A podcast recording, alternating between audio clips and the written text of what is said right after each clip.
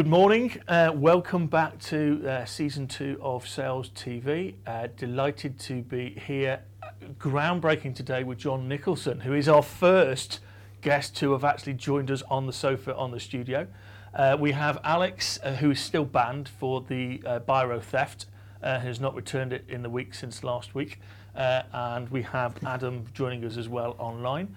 But um, really, this is all about Jon. Uh, and what we would like to do, Jon, is, is hear a little bit about you. So tell us, obviously, we know who you are, but what do you do? So uh, thanks for having me, Andy. Um, pleasure to be the first person here in the in the studio, of course. So uh, I'm Jon Nicholson. I'm the uh, managing director for sales, marketing, customer experience, and digital for Royal Mail and Parcelforce. And that's a recent bring together, isn't it, of It is. those all those customer-facing things in Royal Mail? Yeah. Uh, it absolutely is. So um, the idea being that as an organisation, we need to bring all of those major customer touch points together Yep. To make sure we get the best out of it and are satisfying what those customers' needs are in the, in the modern world, which of course is different to what it was a few years ago, even. Abs- absolutely. So, you know, we, we looked at some of the questions because we do we do actually prepare, believe it or not. Um, and actually, I got it wrong. So I'm going to ask: Have you always been a salesperson? Uh, well, apart from the cliche that everybody's in sales, Andy, um, no, I haven't. I Okay. started my career uh, in logistics in operations as a warehouse worker, um, and thankfully managed to work my way through the ranks to become a part of the operational leadership team at uh, TNT Express, as was at the time. And through that, um, I started visiting customers with the sales team or the sales manager at the time, um, where customers had operational problems or they were a bit more complex or they needed some, uh, frankly, credibility maybe. Um, to, and it was through that that actually I got into talking to customers. And in fact, I spent years saying, I'm not a salesperson, um, and was almost a little bit embarrassed by the, the title, even when I did and was a bona fide salesperson or sales leader. Um, but it was through that, that operational requirement that I became uh, a salesperson ultimately. And do you enjoy it? Uh, It's brilliant, isn't it? It's a real privilege. So, uh, if nothing else, um, when I was in operations, I used to look at the salespeople, see them going out in their nice company cars and so on, and thinking, God, that'd be much better than working away in this cold office or cold warehouse.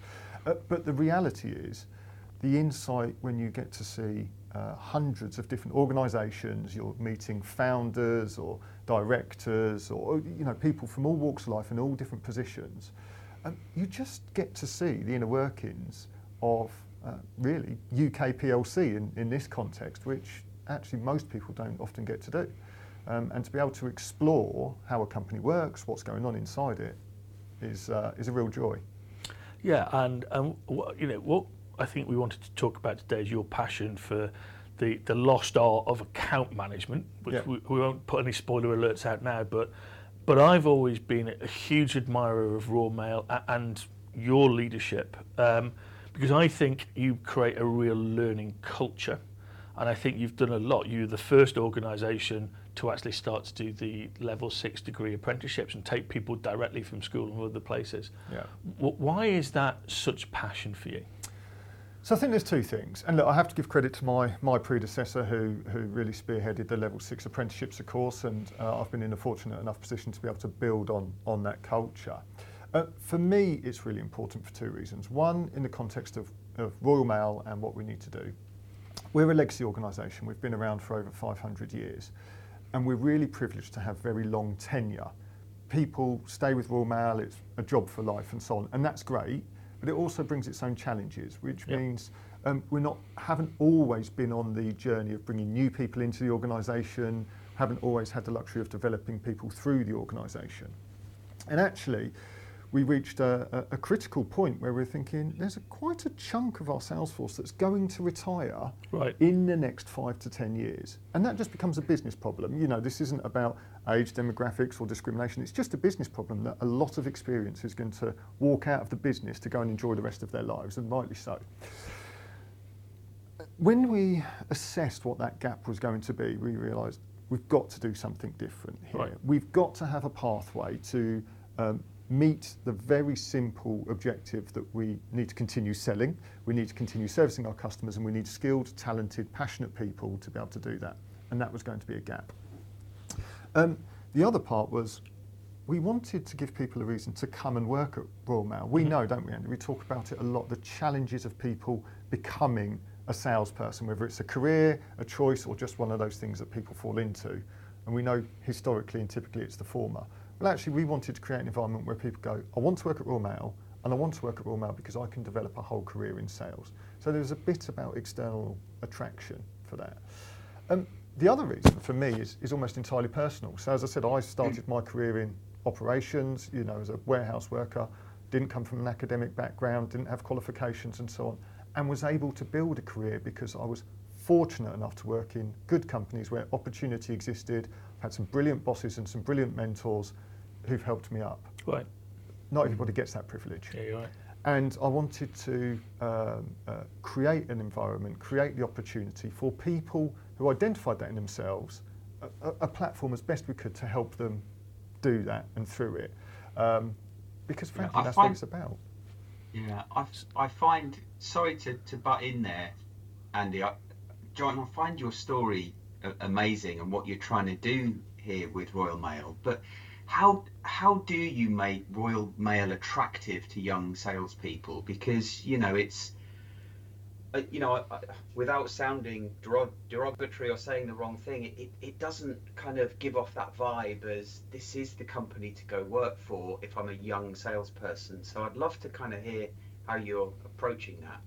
Yeah, and uh, look, Alex, obviously I fundamentally disagree. Uh, Royal Mail is the sexiest organisation to work for, no matter what. I mean, have, have you ever seen a postie's legs in their shorts, and, uh, Alex? You, you know, so um, yeah, absolutely. Um, but but actually, uh, uh, joking aside, you, you strike on a really serious point, and that is that uh, it is quite difficult to attract. So people, the UK population, the UK public has a perception of Royal Mail. You, you know, many people think we're still the post office, for example, and things like that. Some, some perceptions that are, are just, uh, you know, with respect, out of date. We touch an awful lot of businesses. You know, we're still probably the fourth biggest employer in the UK. Um, which is which is absolutely huge. So we are a massive employer, but people do see that operational side. They see postmen and women, and many people, some even internally, don't recognise that we've even got a sales force. So a big part of it, and at the risk of repeating myself a little bit, opening up those apprenticeship schemes. We're just about to launch imminently another uh, 10 early apprentices, so level four apprenticeships, again to try and attract people that uh, might not necessarily have had the best start in life or might not have nailed their GCSEs to give them a career in.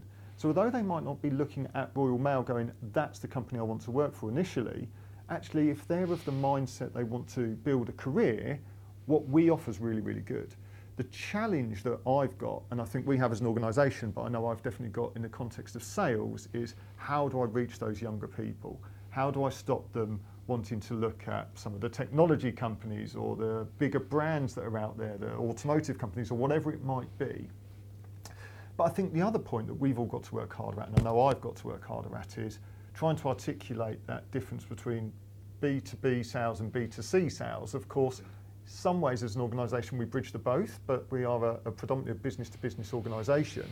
And um, what that affords is, uh, is opportunities beyond most other companies out there because of who we work with.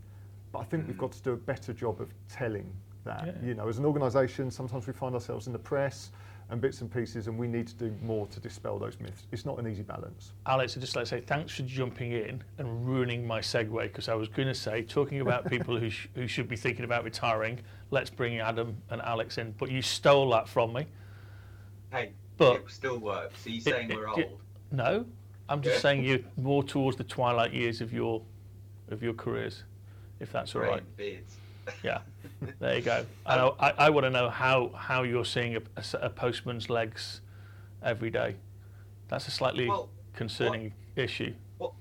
What's funny, and Jon and I have had this conversation separately, is um, so I, I, I regularly see our postman's legs, even in the winter. Yeah, they and are I- a hardy bunch. Yeah, they are a hardy bunch, and I learned that actually there's there's a method in their madness. So they don't want to be wearing wet, cold, wet trousers.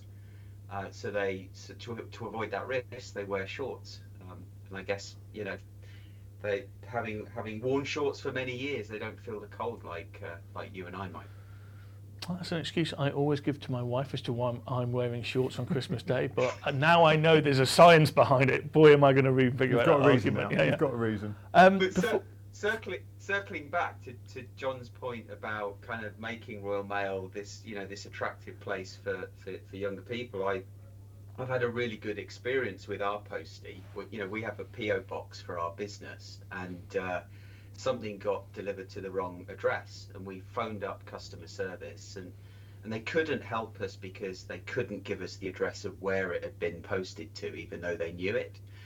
So we stopped our postie that morning and uh, and and told him about it, and he went out of his way to go and grab it from the address and hand deliver it to us. And he didn't have to do that, but you know, for me, you know, that kind of, you know, I guess amplifies what you're saying about the Royal Mail and, and, and the service that you offer, Jon. Yeah. And I would argue that's you know that's someone in sales would do that, um, go out of their way. And so yeah, Well, I thought think to your good story interesting point, share. everyone's in sales, and he's just sold the relationship that much more. It's it, look, it's it's our biggest asset. Yeah. You- you- there's no doubt about it. The, our postmen and women are our brand. They are the bit that people see, all joking aside, shorts or otherwise. Um, and that does make a difference. And people trust Royal Mail because of that relationship. They've got, you know, we've got 100, and, 100 or so thousand postmen and women out there. They have a good relationship with one of them and they trust 100,000 people on, on that behalf. It just goes to show how important it's, that is. other things. So um, I'm going to ask you a question here. It's, it's slightly putting you on the spot, but in a nice way. Okay. Do you know through your impact at Royal Mail how much student debt you've actually eradicated through the level six apprenticeship? I, I don't actually. Okay. Yeah, so it's I- about two million you've you've you've stopped people from going into, which is a phenomenal. that's phenomenal. Yeah? That is phenomenal. it's a great legacy. And, and I think How- on how- that, How, can you explain that? What what do you mean when you say that? So if we look at, um, and and I did it one night because I was interested. If we look at all the level six students that, that like the likes of Royal Mail, but also BT, Aon, people like that have, uh, uh, brought in, they don't they because they're on a salary, they're not looking for student loans. They don't have a student loan, so actually they uh, work and they earn at the same time, and consequently, the average student debt is seventy thousand pounds when they finish their uh, they finish their degree. And if we look at it throughout all the level sixes, and, and Royal Mail spearheaded the level six as a trailblazer, um, there's about seven million of student debt's been, been eradicated so far or not been taken on. wow. Uh, and actually, because of the proportion of Royal Mail's apprentices, it's about two million for you guys. Wow, There you go, mathematics. nice. 101. And level and level six for our viewers. What what is that, and who does it appeal to? It's a fully integrated degree, so it's exactly the same as any degree that you would go and do. So I did geography at Liverpool. It carries exactly the same weight and, and kudos, but it's a BSc, a Bachelor of Science in Sales. Uh, it's three years, okay, um, and it's 20% off the job. And I've, I've had the privilege of seeing some of the great Royal Mail apprentices come out, and, Brilliant. and they're brilliant. Absolutely brilliant to start. I mean, I sat actually with them in group work two or three times, and the way that they think about the world in, in a nothing's a problem and everything's a solution is fantastic. Yeah, is that any age that that is? N- No, it, mate, you can't. The- yeah, you know, I was You might make a postie. exactly that. yeah. If that Yeah, was it, if that was it, Jon, will you accept my CV? A, it wasn't very subtle. and B, no. Sorry, Yeah. Adam, you were going to say? No, I was going to say I, I was jumping on that uh, that bandwagon, and it's really interesting what you say, Jon, about uh, having to externalise the full breadth of things that the Royal Mail is, because I, I think you know we have a very good relationship with our uh, our postie. Uh, in fact, we, we have a number that deliver to us, and they're all delightful people, and we always stop them and have a bit of a chat, and you know, give them a, a glass of water on a hot day, uh, and and they they do your brand proud. But I think for for the majority of the public, certainly young people, uh, why would I want to join uh, the Royal Mail? I don't want to be a postman. Mm. And and actually, it's it's a huge, diverse organisation that employs hundreds of thousands of people in every conceivable role. You know, you you may be delivering letters, you may be driving, you may be working in logistics, you may be working in facilities, you could be working in sales or management or any one of a hundred other jobs. And I think that, that one of the things that's really interesting, particularly about the place that we're at as a as a, as a commercial institution, the country at, at the moment, is that organisations that have got that huge legacy and that huge workforce uh, and have an irreplaceable role in in the mechanics of the country become increasingly attractive places to go and work. When you look at the tech industry and the fact that so many people are being laid off and so many businesses are closing and not getting their funding, that's not a problem that the Royal Mail is ever going to face because people will always have to have their letters and parcels delivered. Uh, and, and, I think that, that maybe uh, that's something that young people need to really think about. You know, you could literally work within your organization your entire working life and never get bored because, as you did, moving from, although not within Royal Mail, work, moving from warehouse to logistics to sales, you know, there's an opportunity for people to do exactly that within the Royal Mail, isn't there? There absolutely is, but you make a really interesting point, Adam, which is people always need their letters and parcels delivered. But as an organisation, actually, we faced uh, a systemic decline. People are sending less letters, and we, uh, you know, have to transform to be a parcels delivery business, which is much more competitive.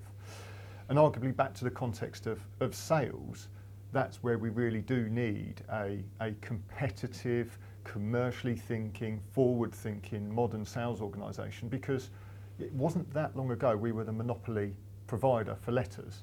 Mm. We, we, we are still the monopoly provider for letters, but actually half of our revenues come from parcel delivery, e-commerce delivery, and so on, where we've got a number of competitors and a number of competitors that have emerged, you know, very quickly over the last five or six years or, uh, or so.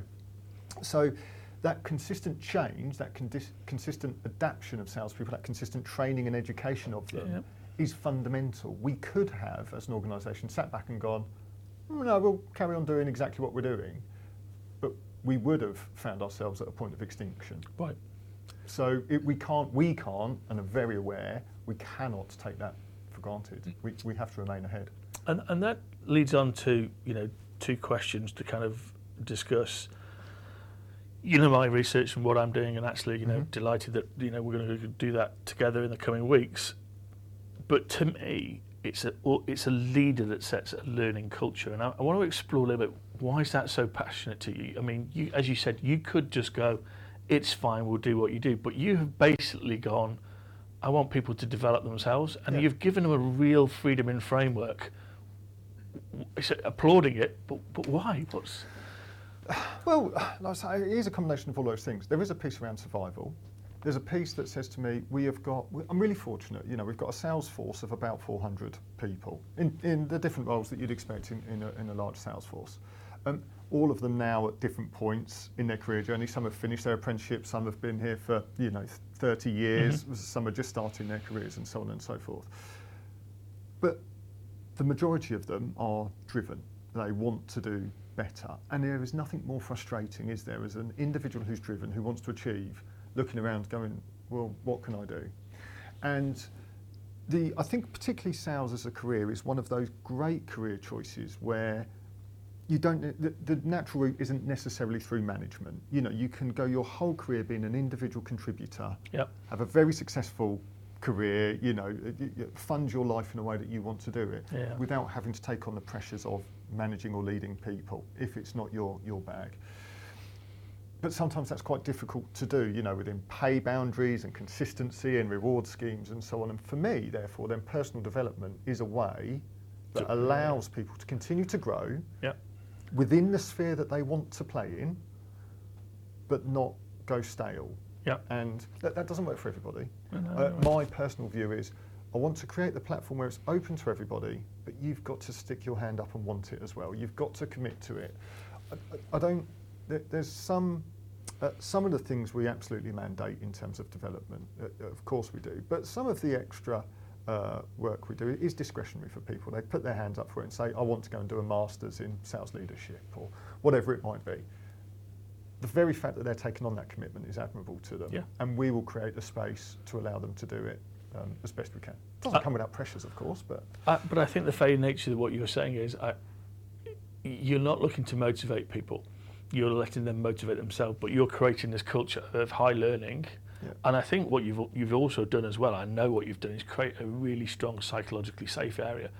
And, and if you look at the work of Amy C. Edmondson, the Fearless Organisation, I look at this and you wouldn't necessarily go, yeah, Royal Mail, a fearless organisation. Yeah. But actually, that's from the seven years I've known you, that's exactly what you've built.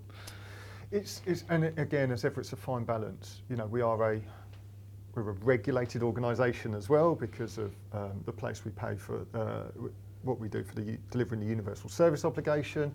We're the market leader in our sphere, so we've got the additional uh, requirements uh, and onus is placed upon us there. We were talking about it earlier, weren't we, Yeah. around uh, spending time with competitors and what that means and how we have to consider how we act and all of those types of things. So we, we've got to be very mindful of those boundaries. So we don't want to create fear. We want people to be fearless, but we also need people who are, are educated and trained Yeah. enough to know exactly where those lines are because the consequences for us of getting it wrong are arguably more severe than they might be for some of our Yeah, competitors. that's true. Guys, what, what do you think about that? Oof, I've got a few thoughts coming to mind. I think, um, you know, uh, off the back of something that you were saying there, Jon, you know, I, I can't help but think that you're doing an amazing job for your sales force, uh, uh, but we we are sort of in this inflection point where buyer behaviour has been changing for many years, and it's becoming harder and harder for salespeople to you know, to penetrate that zone of resistance. And traditionally, we've said, do more with less, make more calls, send more emails, and and all it's done is, uh, uh, you know, forced buyers to make that zone of resistance higher and thicker. So I'd love to know, you know, what your view is about that and what you're doing to help uh, enable your sales force to to to align better with the buyer. Yeah, so yeah, yeah, Alex, you make a really interesting point. I think it's one of the, the, the, the well-worn discussions of sales, isn't it? Is metrics, calls, does activity uh, equal an output, and so on? And the answer is, of course, it does to a certain degree, but it's not the panacea to, to all of the, the, the questions. Uh, actually, if I look at my peer groups and experience, and when I talk to other members of the ISP, for example, and around call metrics, are some of our metrics, our KPIs, are typically lower. So our call rates are typically lower than what you might expect to see given the size of our customer base and so on. And part of that is because we want to create the autonomy. But even our uh, what you might consider are, are the lower uh, ranks within our sales team are, in our mind, senior people. You know, they're of a managerial grade.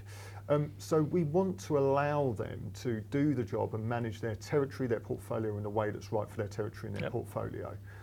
But we still have the guardrails up. You know, we still need to manage performance. We still need to understand what God, good looks like in the context of Royal Mail, of that territory, of the peers. And of course, we've got both brands, Royal Mail and Parcelforce, who serve two different groups of customers. So we've always got this balance to, to check and compare against. It's almost like having access to another organisation, a competitor organisation, to see how things are working, which is, which is really, really lucky. Um, but we do have to still keep those those measures in place, Alex. And naturally, if we've got people who are underperforming or under pressure, which happens in sales, of course it does, they will kick out against those and say, "Oh, it's because of uh, uh, because of these." But that goes back to that accountability piece. So we are just uh, we've we've had quite a high coaching culture for quite a while, but uh, literally as we speak, we're recruiting specifically for performance coaches Wow, to okay. come in and, and these are new roles that we've created who I'm very clear are not managers. So they are on, the, you know, part of the leadership team, for want of a better word, but they're not managers. They are coaches, and that is to really help people um, improve their performance again in a safe, a safe space where they're not at fear of being managed, quote unquote, but are just there to work on the areas of their game that they, they need to improve. I, I'm not a fan of particularly using sport analogies in business. I think it's a bit overused, but I do want them to be seen as a as a, as a performance coach, a fitness coach almost, um, because I think that allows us as a leadership team, but also as a sales population, to identify needs in a different way. Some people will need performance managing by the metrics and so on, and they will uh, perform or not because of that. Other people aren't going to respond to that, and like all groups, we've got that whole mix in between. Um, so it's just tapping into that. We won't always get it right, of course we won't. It's just too big and vast, but we'll do our best. I, I love I love the fact that you've got a separate coach I've always struggled with a manager coaching their team as well because they've always got the metrics in mind. Of course. Are they? Do they really care about the individual and, and their personal, you know, their performance? Yeah. I mean, So- they do, but will they get the most out of them? Is Just- the question. So just changing tack to one final question. Um, we've talked about this, and we've, Yeah. we've kind of it's emerged through the conversation about this ballooning kind of tech world and tech salespeople and SDRs. And, and you kind of uh, kicked around last week that there's a bit of a lost art. His key account management and sales management, and his SDRs and his inside sales reps, etc. But this kind of bit in the middle, and guys, if you could bring the slide up for us, um, that would be great because I, I, I stole this from Neil Rackham. Yeah. And Neil Rackham talked about fundamentally uh, the viewpoint that actually sales was going to be, you know, the, the the smile, and everything was going to go uber transactional or uber complex, and that bit in the middle, which would arguably people creating value, was going to disappear. Yeah. But actually, it, it didn't. And actually, I remember. Um, uh, Phil Jones from Brother saying the thing that kept him up at night, I think we were at the same conference, was actually the people with the skill sets to kind of go into mid-sized accounts and manage territories, as you said, they're not necessarily there anymore. And I know you're passionate about actually we don't forget that more traditional account management role. What you Absolutely, Uh, and it might be symptomatic of who we are and how we've grown up as an organisation, but it's very, very front of mind for me. So the the weight of our sales resources in what we would call account management, you know, our account directors, regional account managers, and inside account managers across both brands, Royal Mail and Parcelforce. That's where very clearly the bulk of our revenue sits, but also the bulk of our growth expectation Yeah, yeah. sits. And you know, our new business teams and our strategic business development teams do a phenomenal job in that uh, in that complex and that uh, semi-transactional sale that we do. They, it's absolutely valuable, but the revenue that we need to, to achieve really sits in that account management space. And I think, and I, I can't I don't want to criticise what goes on in the SaaS world and so on, but the readings, the teachings that we read on sales are so focused on that SaaS and then the uh, almost account management is spoken about as service. And I, I feel a little bit like that doesn't do it justice. Mm, agreed. Um, because it is that account management, and they've got to tread a really fine line between the sales metrics that we were just talking about. Can you grow this customer, please? But also, can you keep this customer? And the customer's expectation is you're there to manage my account and everything within it. That's a really high pressure role where you are balancing a number of different skill sets actually. And we talked historically about hunters and farmers. Again, I think there's this bit in the middle, and I don't know what the right terminology would be in hunters and farmers. I won't have a go at trying to come up with one on the fly. Um, th- whereby I think we've got to spend a lot more effort as, as leaders of the industry and with the ISP and uh, you know places like Cranfield, understanding what good looks Yeah, like in right. that space, uh, because it's very difficult to define to them. You're a salesperson, you've got a revenue growth target, you've got a retention target. This is how you focus your efforts. Um, it's a really difficult mix for people to, No, to I think, get. I think you're right, and I do think it's the forgotten art. It's Yeah. you know it's it's difficult to how do you behave? How do you go in and say these are the things that I think you as an account should be thinking about? Yep. Um, you know, arguably those salespeople are spending more time with customers and people with issues and pressures than the people that they're talking to. So they're looking for real insight and direction about where they should be thinking about. They are, yeah. And, and they're arguably the ones that have got to know the businesses much more intimately. Yep. Y- You know, they they are dealing with the peaks and troughs. And if you've got a portfolio of 50 customers or 150 customers, whatever the, the number is, actually to have a way of managing that, prioritise that, deal with that, it's not an easy gig. No. And so we need to support people in, in doing better at that. It's absolutely not at all. Uh, Ad- Adam, 30 seconds before we close out. Uh, yeah, you said about the fact that uh, in the last five years, a lot of competitors have come into the marketplace, um, and once upon a time you had a monopoly. Uh, I, I think in the future, once again, you will have a monopoly, and the reason that I think that is that when when intelligent buyers look at what the options are, they can go to some a new company, not a company that's been around 500 years. They can go to a company that has 10 or 50 or 100 times as many staff and delivery vehicles that covers every inch of the UK rather than just the, the profitable parts of the UK.